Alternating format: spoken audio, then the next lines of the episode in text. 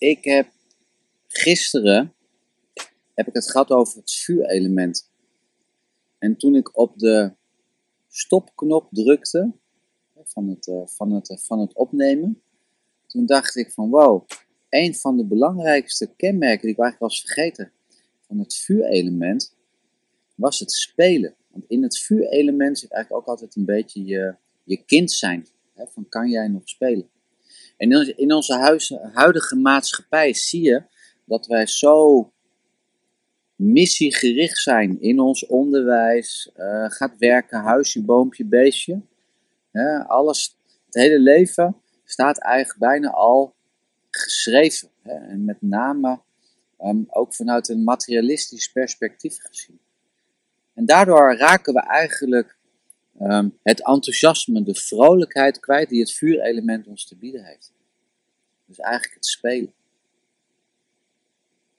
Dus op het moment dat jij merkt dat je daarin eventueel zou vastlopen, dan zou ik zeggen: ga, ga spelen. En voel ook hoe het voelt om te gaan spelen. Als je denkt van wow, zitten allerlei mensen, zien me er niet en wat, en wat zullen die er wel niet van vinden? Hè? Wat voor gevoelens geeft dat als je dat zou gaan doen? En die gevoelens die je dan krijgt, dat zijn ook weer emoties. En dat zijn onze richtingaanwijzers, zoals ik gisteren ook vertelde. Vandaag gaan we door met het aarde-element.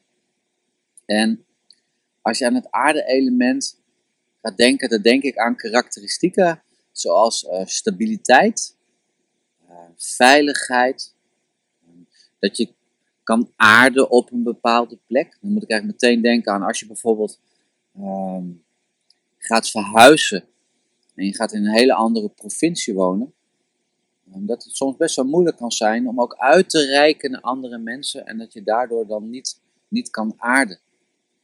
Dus dat je het gevoel van die saamhorigheid, die, ja, die vriendschappen voor het leven waar jij aan het bouwen was op je andere plek, dat je denkt, wow, die kan ik daar niet terugkrijgen. In een aarde-element wat in balans is, zorg je goed voor anderen, hè, want het archetype van het aarde-element is de moeder. Hè? En het is de moeder die zorgt voor de ander.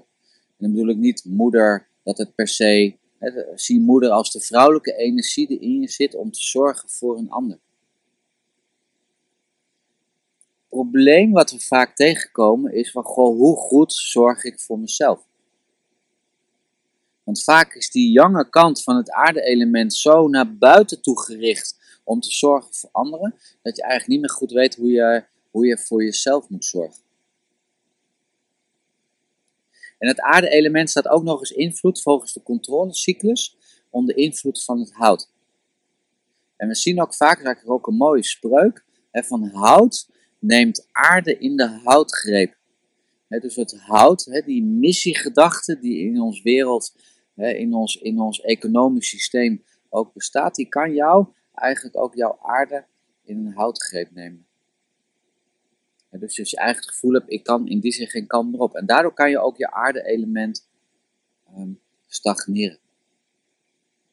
Je kan dus heel erg op die ander gericht zijn. Echt, een, echt een gever. Ook wel, we, zien het ook wel terug in het, in het zorgen, in het zorgensyndroom.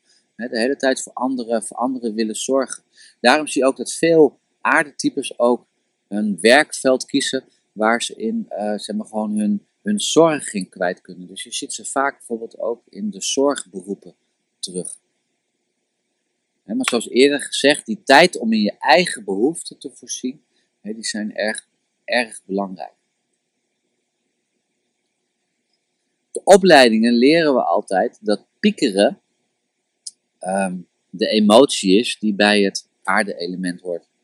En dan vraag bijvoorbeeld, uh, als je s'nachts slaapt en je wordt wakker, ga je dan piekeren? En dan zeg je, ja, dan ben ik al aan het denken. En dan denken, bingo, aarde-element.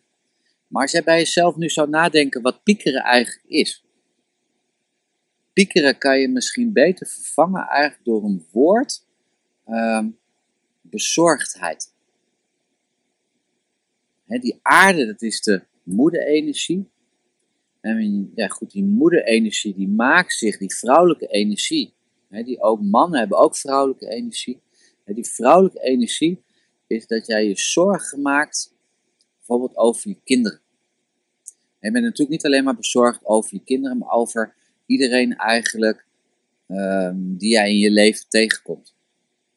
En dat kan jou dus een hoop zorgen geven. En dat piekeren, hè, daar kan je dus behoorlijk um, uitgeput van raken. Hè, want aarde die mag dus ook weer het besef hebben dat ze dus in die zin niet voor iedereen kunnen zorgen. En een ander belangrijk kenmerk van dat piekeren, van die bezorgdheid is, hè, dat zijn dat die gedachten in jouw hoofd opkomen en die komen eigenlijk steeds maar weer terug. Die herhalen zich. Net zoals een koe eigenlijk zeg maar, gewoon het gras weer herkoudt. Want hoe mooi zou niet zijn als jij op een gegeven moment denkt, oh ik pieker of je zit met een bepaald probleem. en je komt tot een oplossing van, hé, hey, op die en die manier ga ik dat oplossen. Maar dat gebeurt, bij dat piekeren gebeurt dat niet. dat blijft eigenlijk maar de hele tijd rondgaan en rondgaan en rondgaan. Een ander kenmerk wat heel erg bij aarde speelt, is de eigen grens. Want omdat je zo gericht bent op die ander, vind je het heel lastig om ehm, eigen grens aan te geven. Net zoals een moeder die voor haar kinderen zorgt, eigenlijk nooit pauze heeft. Nooit dat moment eigenlijk kiest om voor zichzelf te zorgen. En op het moment dat zij niet zorgt, dan voelt ze zich eigenlijk ook nog schuldig. En dan spreken we hier natuurlijk over het feit dat als er een, ja, als er een disbalans aanwezig is. En als we dan gaan kijken naar wat jou zou kunnen helpen, hè, dat zijn een bepaalde acupunctuurpunten op het aarde-element. Maar het zou bijvoorbeeld zijn dat jij meer aarde in jouw aarde-element brengt. Hè, meer aarde voor jouzelf. en dat je dus eigenlijk zeg maar, gewoon daarmee die jangen, die naar buiten gerichte energie, eigenlijk wat gaat verzwakken. Het kan ook via de controlecyclus. Zeg maar gewoon via het houtelement. Stel dat het houtelement echt zo'n moeder heeft, een bepaalde missiegedachte, dan zou je natuurlijk ook het houtelement wat kunnen gaan afzwakken. Goed, hiermee eindig ik het stukje over aarde. Kwam trouwens in mijn test, kwam het maar een stukje voor. Ik had echt drie, drie koplopers, drie elementen die met name aanwezig waren. Het aarde-element, waterelement, die waren nog zeg maar, gewoon oké, maar die waren ietsje minder, ietsje minder aanwezig.